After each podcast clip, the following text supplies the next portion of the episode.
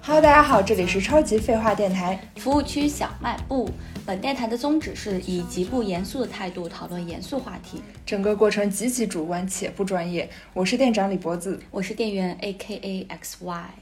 好巧不巧，录这期播客的时候，作为外出务工的我，刚刚结束了上一份工作，但是却又非常苦逼的开始下一份工作。我们节目的宗旨呢，一直以来都是想要拼命蹭热度，但是却怎么也蹭不上热度。本来这期节目是想在拼多多员工加班猝死一事发生之后就进行创作和录制。但是因为我个人实在是过于懒惰又拖延，所以拖到现在才完成。对哦，我觉得你记忆力还挺好的，我已经不记得是因为什么事儿我们要做这一期节目了。我只是保留了对拼多多的厌恶之情，别的就已经全都忘掉了。嗯，不过互联网时代信息的热度好像总是过得非常的快，快到我自己在回忆拼多多事件的时候都忘记发生了什么，所以我就又回过头去查了一下相关的事件。主要就是拼多多的一名员工在加班后猝死离世，拼多多对此事在知乎上发表评论。你们看看底层的人民哪一个不是用命换钱？我一直不以为是资本的问题，而是这个社会的问题。这是一个用命拼的时代，你可以选择安逸的日子，但你就要选择安逸带来的后果。人是可以控制自己的努力的，我们都可以。真的。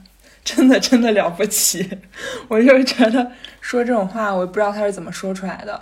我觉得首先，什么叫不是资本的问题，是这个社会的问题。所有的历史中，资本的问题就是这个社会最大的问题。其次，人是可以控制自己的努力，但这个是努力的问题吗？这是员工加班猝死，这是努力的问题吗？这不是，这是系统性的压迫。我真的是不知道说这种话的人他是疯还是坏还是蠢。是的，我也非常同意你的想法。这一段评论我真的不知道是哪一个伟大的成功学家想出来的。我就在这里先祝福他，可以像他所说的那样，自如的控制自己的努力，拼命劳作，而且得永生。祝他成功。是。然后我自己来说的话，非常诚实的说啊，工作之后的我真的是越来越变得懒惰了，越来越不向往那种积极拼搏，然后节节攀升，成为职场强人的生活，然后反而就是让我越来越找不到工作的意义，然后也越来越不明白工作的本质。我觉得你就是陷入了虚无主义的陷阱，是一种非常危险的行为。但是虽然话这么说，生活就是在于不断的打脸，就指不定哪一天，对吧？我又通过自己的奋斗成为了女强人，然后你就是通过屈从于资本，从而掌握资本的权利，然后在系统性的压迫中转变了地位之后，再去压迫别人。不，我觉得我不会的，毕竟我陷入了虚无主义。但是说回来啊，我一直非常有一点非常疑惑，就是我们这个社会现在每时每刻都在推崇成功，而且根据我的观察，我觉得这种成功的标准也是非常单一的。是说的大白话一点，就是说你有多少钱，有多少房子，你的社会地位是怎样的？对，社会中的大多数人都只对有权有势、大富大贵有着无尽的向往。大家都只会关注成功人士的讲话行动，可是明明大多数人都是普普通通的螺丝钉，都是打工人，大家为什么不可以一起研究研究失败学，然后一起摸鱼工作，然后随心工作？我觉得吧，愿望是美好的，但是现实是残酷的。你这种想法。在现阶段应该是不太可能实现的，甚至于大家他不仅想要自己成功，还想让自己的孩子、孙子、祖祖辈辈都成功，而且要一代比一代更成功。我之前看到博主推拿熊的微博，他说到我们的社会同质化非常严重，人们都在同一条赛道上冲刺，退出的机制很少。他提到，就向彪老师说的一个例子，研究生去麦当劳面试，面试官问他：“你父母怎么想？”这个问题就很成问题，就很儒家。嗯，在我们的儒家文化里，是不能向下兼容的。万般皆下品，唯有读书高，你只能往上走。这就会造成一个结果，你绝对不能从你现在身处的竞争中抽身，即使你不知道。你为什么参与了这场竞争，或者是你压根儿也不想参与竞争？我们的生活状态就是始终被别人、被环境、被整个社会的压力裹挟着往前走的，不只是拼多多这个关于底层人民用命换钱 这段言论，就在拼多多事件之后，网络上其实还有更离谱的声音，我看的真的 不知道说什么了，出离愤怒，气死。对，有人说就是那位不幸离世的员工，他月薪是还算是比较高吧。每个月好像是四五万，所以辛苦点也是应该的。有人说，就是拼多多要一个月给我五万，那我也去，这是什么东西？什么逻辑？我理解不了。博主网友他的微博写的就，我觉得就很好。这种人你真的是想多了。你觉得给你五万你会去？那肯定有人四万也去，三万、两万、一万也都可以，根本就轮不到你卷起来。对啊。为什么会在这种事情上卷起来？疯了吗？然后，而且知乎以前有一个讨论的话题：马云给你一个亿让你吃屎，吃不吃？就还有好多人，他真的是煞有介事的在那讨论起来了。其实这也一样，轮不到你，给你一亿让你吃屎，用不着，早就有人一口一万吃光了。人性是经不起考验的，底线也从来都不是线，就是一个无底洞，永远都不知道能够有多低。所以，现实就是我们有法律帮我们制定了底线，这个底线就是人他不能吃屎。是的，所以在看拼多多的这段评论，就是不管是谁说出这段话都是非常荒谬的。对，但是我觉得更荒谬的是，也让人觉得非常无奈的事情是，这件事情发生之后。互联网上可能也就只停留了七秒的热度吧，嗯，所有的人还是一如既往的继续着九九六的生活，继续着无休止的加班的生活，嗯，然后但是今天这期节目，我想先撇开九九六加班，就说另外一个问题，就是说我们的工作真的只有一种形态吗？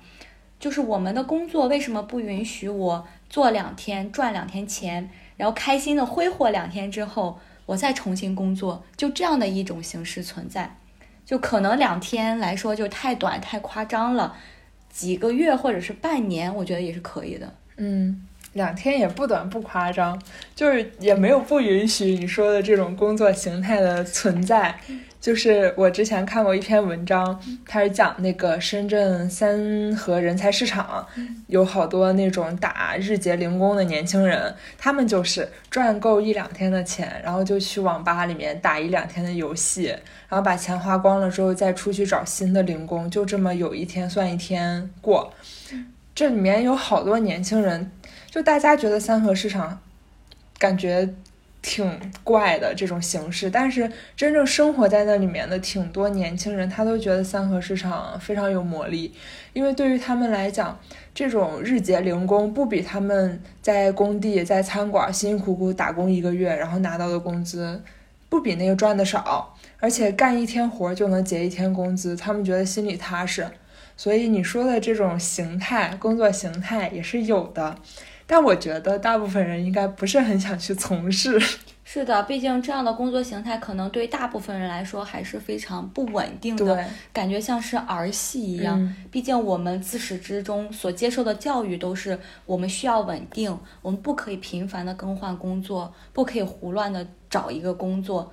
然后甚至于，我觉得有些时候一些一些非常理想化，但是薪酬很少的工作，也都是不被社会支持的。是在。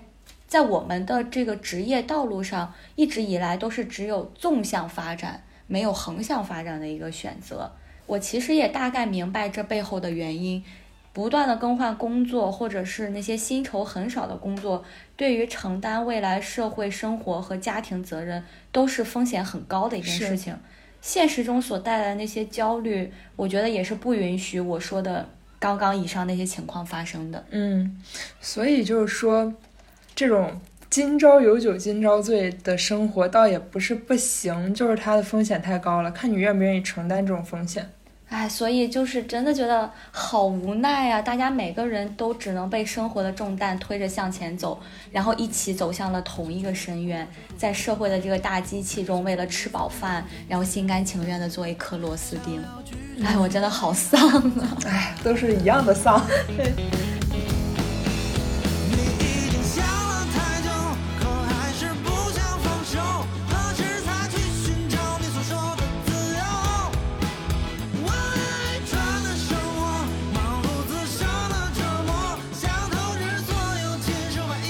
然后在这在准备这期播客的时候，我就是搜集了一些信息，然后也让我觉得非常好笑吧。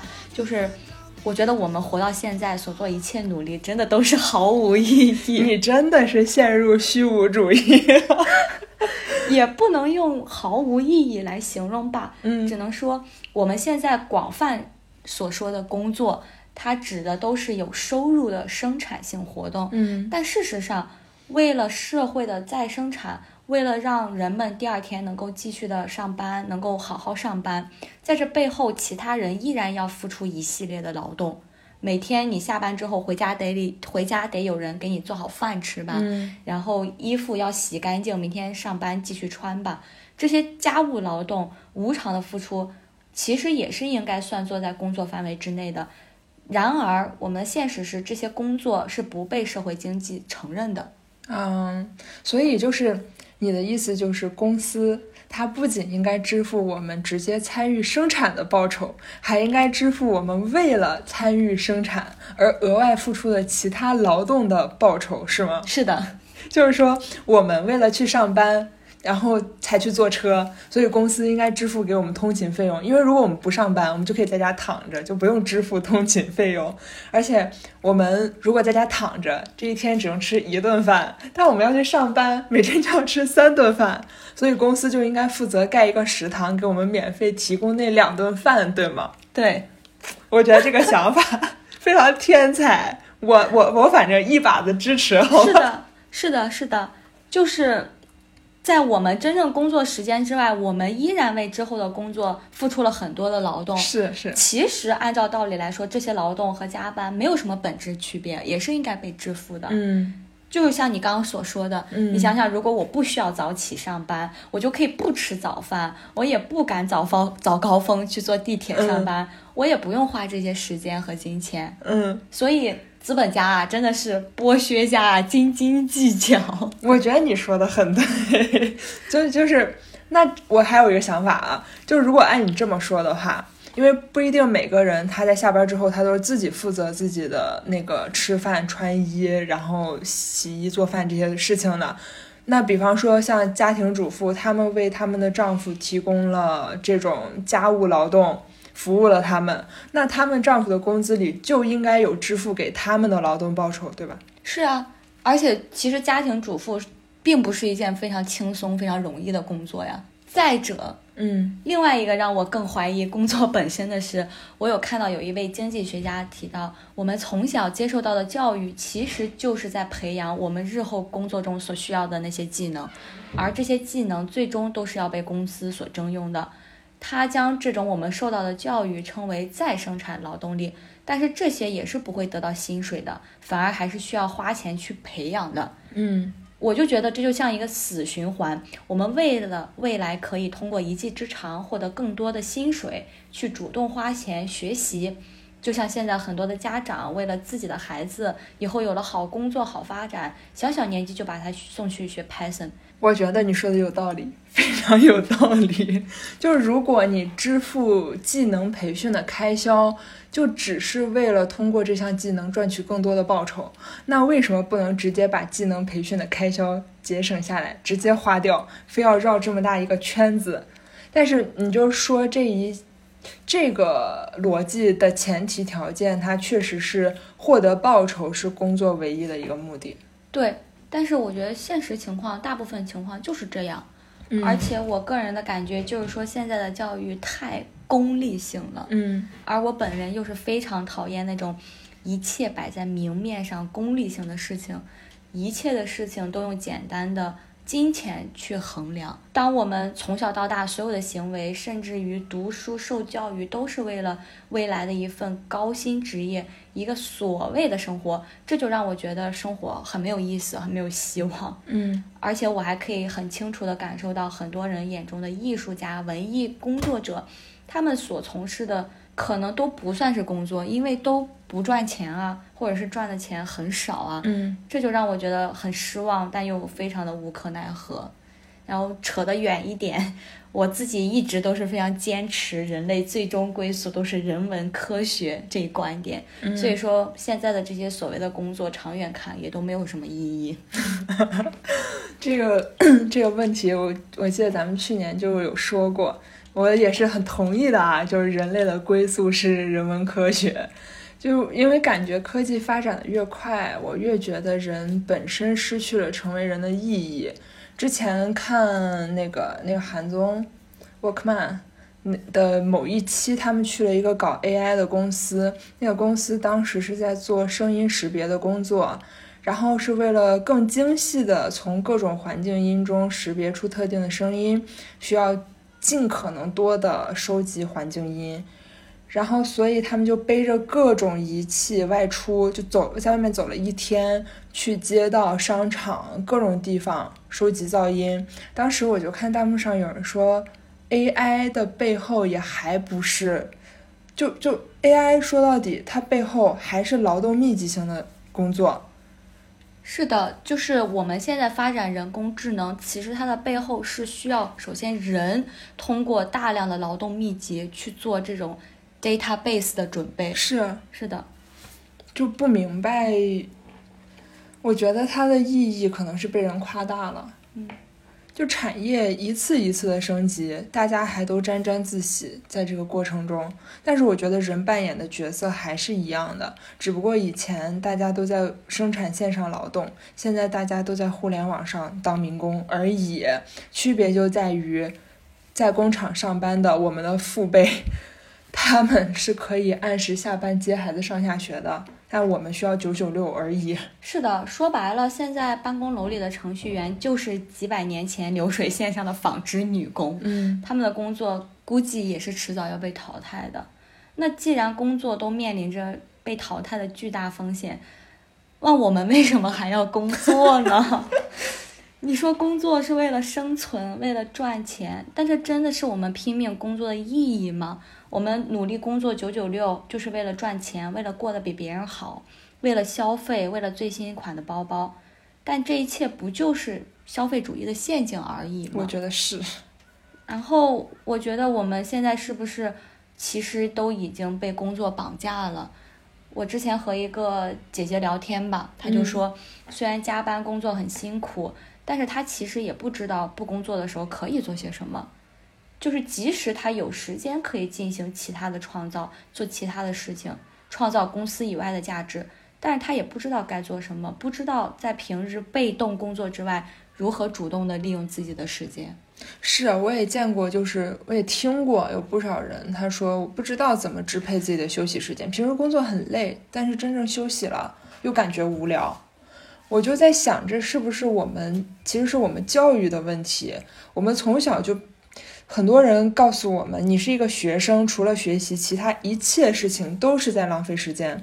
我们本来可以接触音乐、接触美术、接触体育，这一切机会都被断绝了，因为他们对我们大部分人参加高考、找工作，对你的成绩和工资都没有什么直观上正面的影响。然后这种惯性就一下延续到了。我们工作之后，好像除了工作，其他的一切也都是在浪费时间。是的，我觉得这种情况是非常非常普遍的。嗯，你所说的这种，我们断绝了一切工作之外的生活。嗯，然后很多人现在也已经习惯被工作所定义的生活了，习惯了自己仅仅在工作中所承担的角色和位置。我们大家都不希望自己的生活被工作充斥，但是就是在不知不觉中，我们生活的边界和工作其实也是越来越不明晰的。是我们说工作是为了更好的生活，但现实情况就是生活的全部就是工作。越来越多的人随时随地的待命，老板同事需要的时候就马上出现。嗯，我觉得这就是一种工作和生活完全融为一体的情况，即使是在休息的时候，也分不清楚。我是否在工作？嗯，这样的情况给我的感受就是，人只是被当成了工作的机器，人与人之间也不再是平等的生产者的关系，而是被工具化了。大家都丧失了人的特点，而且显而易见的是，这种情况下，每一个打工人都丧失了自由。他们在强制的雇佣关系下，所有的劳动其实都是被强加的。打工人得到的只有与付出劳动不匹配的工资，他们既没有参与。公司决策的权利也没有参与公司利润分配的权利。嗯，我觉得太对了。虽然有人说，你工作不光是换取报酬，更是一个你获得成就感、实现自我价值的一种途径，但是我觉得他们就是在睁眼说瞎话，因为大部分的工作。现实就是这样，大部分的工作没办法给我们及时的正向反馈，就像那个三和市场打工人那种，我今天工作完了，今天就拿到了工资，这种及时的正向反馈，他们感到安心，感到快乐。嗯，对很多人来说，你追一个项目，辛辛苦苦工工作了好久，每天加班，累死累活，但最后还不是要靠固定的那点月薪吗？这样人怎么能有成就感呢？你是为爱发电吗？公司你要搞追星那一套，我可就不困了。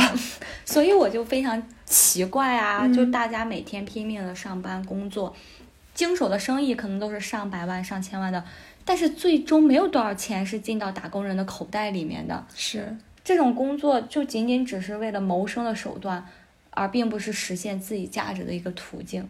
用马克思的话说，就是这种劳动就是资本主义下被异化的劳动。是是，而且我们现在可能经常看到的新闻、接触到信息，都是关于互联网啊、金融等等这些看起来非常光鲜体面的工作行业。但是，并不是人人都是出入这种高楼领域进行一些所谓的高级工作，还有大部分的人可能从事的就是简单的劳动生产，而这部分工人。也是非常容易就成为自己产品的奴隶，成为机器的奴隶，因为随着生产力的提升，工人他自然会得到更优的薪酬，但是在罪恶的工厂主眼中，虽然产量越来越高，但是对于他们来说利润越来越低了，嗯，所以他们就会为了节省成本，做出产业转移，然后最终导致这些原本的工人面临着失业的问题，嗯。而那些获得新的工作的工人，却要一却要忍受着极差的工作环境和极差的工作待遇。嗯，除了这一部分人之外，再说其他的一些人，比如说我们身边经常会接触到的外卖小哥，他们虽然不是在为公司打工，他们的劳动报酬完全与自己的订单配送量多少相关的。嗯，但是。我觉得非常讽刺的是，我之前看过一篇文章，大概的意思就是说，为了提高劳动者的生产率，嗯，也就是说，为了让外卖骑手更快的进行配送，公司会不断的精进他们的计算机算法。所以就是说，外卖骑手再努力的配送，他怎么会赢得过背后的那些机器算法呢？嗯，他没有办法做到。最快的配送，嗯，因为它的背后，它的对手是一台机器，是。然后再者，我觉得讽刺的是，要求外卖更快送达，而且通过各种的算法不断压缩外卖骑手配送时间的，其实就是另外一群打工人，嗯，本质上和外卖小哥没有任何的差别，嗯，这不就是同类之间的互相残杀吗？没错，是的。然后最后，我觉得。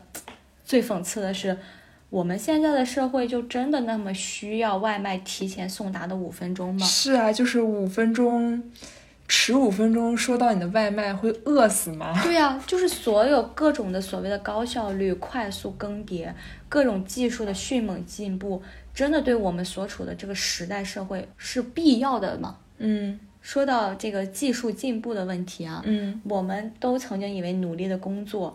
提高科技，促进生产力的发展，就会早日将我们从机器的工作中解脱出来。但是现在的情况是，手机的使用可以让老板随时随地联系到我们。对，Zoom 的使用可以让我们周末在家也轻松的开会。我不是说这些技术和软件的使用是不好哈，它也确实就是方便了我们的生活，方便了我们工作。但是我只是想说。人对于机器的发展，对于机器的应用，真的有按照我们原本的构想，将自己从工作中解放出来吗？嗯，你说的这一点，我也是非常有同感的。就是我们都误以为科学技术真的是唯一生、唯一重要的生产力，然后它可以让人类社会。不断的飞速发展给我们带来好处，给我们带来收益。可是其实科学技术和给我们人类带来收益之间的这个逻辑是不通顺的，是被跳过的。我之前也看过一篇文献，就是说如何解决人们目前面临的技术压力。我觉得这才是真的在做好事情。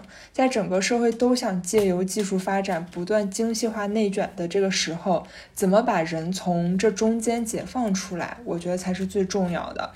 当时这篇文章里面他就提到说，移动设备分离的问题。你个人的手机、电脑这些移动设备，然后包括你使用的软件、社交账号，是绝对不能够应用在工作中的。这里。跑个题，大家如果在找工作的话，那些让你自带电脑去公司的那些公司，大家就好好考虑斟酌一下吧。嗯，感觉是有点问题的。可是现在真的会有公司要求大家自带电脑吗？不是不在少数，因为就是可能我对国内的就业市场不是很了解啊。嗯，就至少我看到德国这边情况，一定都是公司配备电脑。而且有一些公司还会配备工作手机，是我觉得这是德国这边做的比较好的吧。然后国内的一些大企业它也是这样的，但是在很多小企业，它还是要求你要使用自己的设备，使用自己的账号。嗯，我可以这么说吧，即使是有一些公司它要求你使用自己的设备，也必须要做到的一点就是你要在我的工资中给我这一部分的补贴。嗯，那是必须的，因为我使用了我自费的我自己所有的设备来为公司创造收益，那你就必须要支付我这一部分的劳酬。是的，我觉得这个也是一种解决的途径。但是如果这个公司穷到连 连工作用的电脑都配不上的话，那确实可以好好考虑一下要不要去这个公司了。嗯，另外就是这个文章中。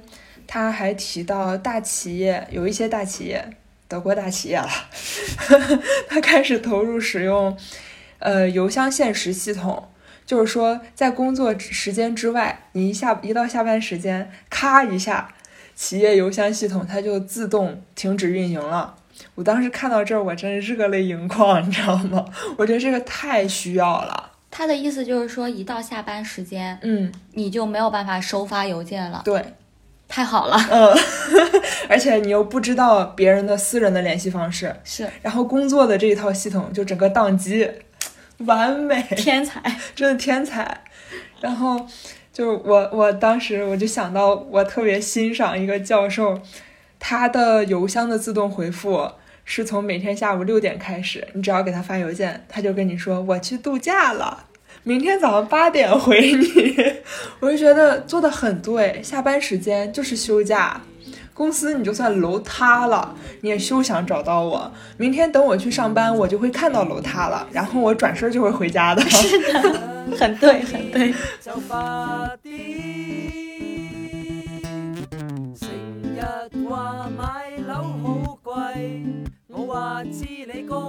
人哋儲錢搞婚禮，我已經搞緊喪禮。通过我这短暂的工作观察吧，我觉得现在社会对于打工人的要求实在是太高了，而且我们生存的环境太具有竞争性，太结果导向，太绩效导向了。是。很多工作都需要员工有 multitask 的能力，嗯，他们可以同时处理很多的事件，而且尽可能迅速的解决问题，嗯，就在这种情况下，大家一起加班，一起不安，一起寻求肯定。我就想问，努力的把一切都做得更好，难道是唯一的出路和目标吗？面对巨大的工作压力、心理压力以及各种潜在的疾病、猝死风险。我们所谓的最终的幸福，就是优厚的经济条件和社会地位嗎？人人都要求我上进，要求我积极生活，要求我努力工作，向老板展示我的自我价值。可是这种追求真的能让我在未来换得自由吗？我觉得吧，这个你未来换得的自由，要看它是一个什么样的自由。如果你想要的是精神上的自由，不受任何人的约束和影响，那工作绝对给不了。只有哲学和精神病可以给，但如果你想要的是你老了之后可以选择养老院的自由，那可能你的工资能为你带来这种选择的权利。但是转念又想吧，如果你辛辛苦苦当牛做马，工作了一辈子，你就是为了换点儿住养老院的钱，换点儿选养老院的自由，那倒是也真的挺亏的。是啊，所以说这种对自由的追求的迷茫，就是让我觉得，又是那句话，工作有啥意义啊？而且我觉得工作还让我自己变得越来越没有文化了，就眼界变得越来越窄了，基本丧失了生活中沉思的能力。因为平时一天八小时，我就得只能专心于工作这件事情本身，嗯我没有很多其他的时间去看其他的信息，嗯所以我有的时候就真的怀疑我自己是不是年纪轻轻就已经进入了自我倦怠的时期。人的精力本身就是有限的，我也不是那种圣人完人，可以不知疲惫的做很多的事情。嗯就每天单纯的正常八小时脑力工作，说实话，嗯也就让已经让我疲惫到不行。我每天下班只想躺着，然后再加上偶尔一些加班，就需要更多的时间去恢复体力、恢复精神。嗯，所以讲到现在，你也已经估计发现我是一个多么丧的人，对待工作这件事情本身是多么消极的态度。我可以想象这种状态，并且我也不觉得这是这种丧是个人的问题。大部分人都是在这种简单重复，并没有什么，你自己在这个工作里找不到意义和价值的时候，你就会被这种工作钝化的痛觉变得越来越麻木。然后你觉得休息的时间不重要，兴趣爱好不重要，你也不太关心自己，然后你就这么一点一点的成为了一个社会需要的合格的螺丝钉，所以我才说，所有的一切里，私有时间至高无上，神圣不可侵犯，因为这是你唯一能够自我拯救的机会了。首先，我要反驳你一下啊，嗯我还是在挣扎中呢。哦我是觉得休闲时间很重要，兴趣爱好非常重要，我相当关心我自己。但是你太累了，然后你就 不想要进行这些活动了。是是，所以我就是真的太向往，就是能够拥有大把的私有时间了。所以我就是经常在幻想，有没有一个不需要工作的时间，呃，工作的世界，嗯或者说是一个不以金钱作为衡量工作标准的世界。嗯，我一查一搜，你还真去查去搜？去还真的有，哦哦，就是在以色列有一个名为基卜兹的社区，嗯是一个类似于乌托邦式的社区。在这个社区当中呢，没有私有财产，工作没有工资，衣食住行、教育、医疗全部都是免费的。在这种理想化的状态下，就将工作与收入分离开，人们工作也不再是为了赚钱，而是可以回归到工作本身。这个社区中所秉承的宗旨也是各尽所能，各取所需。这样的方式就是让人们可以真正的通过工作本身获得满足感，满足自己之于他人的需要和信任，满足自己价值上的实现和所责任的承担。另外，针对不工作的时间，其实也是已经有了一个概念，叫做后工作时代。比较有代表性的文本就是罗素的《悠闲颂》。罗素，大哲学家，嗯，就是说，早就有人在你之前幻想过不用工作的 世界，是的并且把它写成了书。是的，是的。罗素老师所提倡的呢，就是我们发展生产是为了将自我最终从劳动中解放出来，嗯不再需要工作，而可以去追求真正有意义和幸福的事情，比如说文化或者艺术，嗯等等。人类社会可以去探索真正的美和真理，接受新的思想。罗素老师的这篇文章中呢，有一段话给我的印象很深。他讲到，每天工作四小时就可以满足一个人的生活所需和基本的舒适生活，其余时间可以自行安排。教育应比现在长足发展。教育的一部分目的是要教给人如何善于利用空暇时间。嗯我觉得真的太有道理了。我们现在处在这个积极的社会当中，对于非工作和工作的教育可以提上日程了。就是从来都没有人教给过我们，我们人生中每个阶段的意义。一直以来，我们被灌输的都是集体主义，劳动最光荣，只有奉献才是一个有价值的人，对社会有用的人这一类的思想。嗯，但是就是说，工作劳动真的才是所有一切的中心吗？就如果真的一周只需要工作四天，那剩下的时间你该如何安排？该做些什么呢？对于我来说，一定是录播课，充实自我，对不对？哦哦，那那那我也是。另外吧，我就再说一点题外话了。你总是说我指责你加班，但是对别人加班就没有什么意见，我也不会去专门说人家。对这一点，我要说的是。这说明什么？这说明我对你有高标准、严要求，因为你是一名拥有社会责任感的工人阶层的一份子，对吧？你要知道加班的危害，它绝对不只是于你自身。就是我之前看博主捅丢了他的微博，我印象特别深，他就是写的说，你知道底层都是在用命换钱。但忘了还有过这样的一些底层，他们曾经用命换来了一个世界，一个底层不再需要用命换钱的世界。他们就是那些在争取八小时工作制的游行里被枪毙、被绞死的工人。所以说，作为一名底层工人的你，要知道，如果你加班，就是愧对他们的付出。世界要变好，就要从现在，从今天开始变好，就要从今天不加班开始变好。我明白了，就是说我每加一分钟的班，其实都在愧对革命先驱的鲜血。对，是的。那么最后就以罗素老师的一段文字结束今天的节目吧。好，罗素老师听好了，曾经这样教导我们。把工作视为美德的信条，在现代社会酿成大量危害。通向幸福与繁荣之路，在于有计划的缩减工作。所以，好好生活从拒绝加班开始。讲真话，仲使乜扮谦虚？仲点会怕某天，某天风湿痛到癫？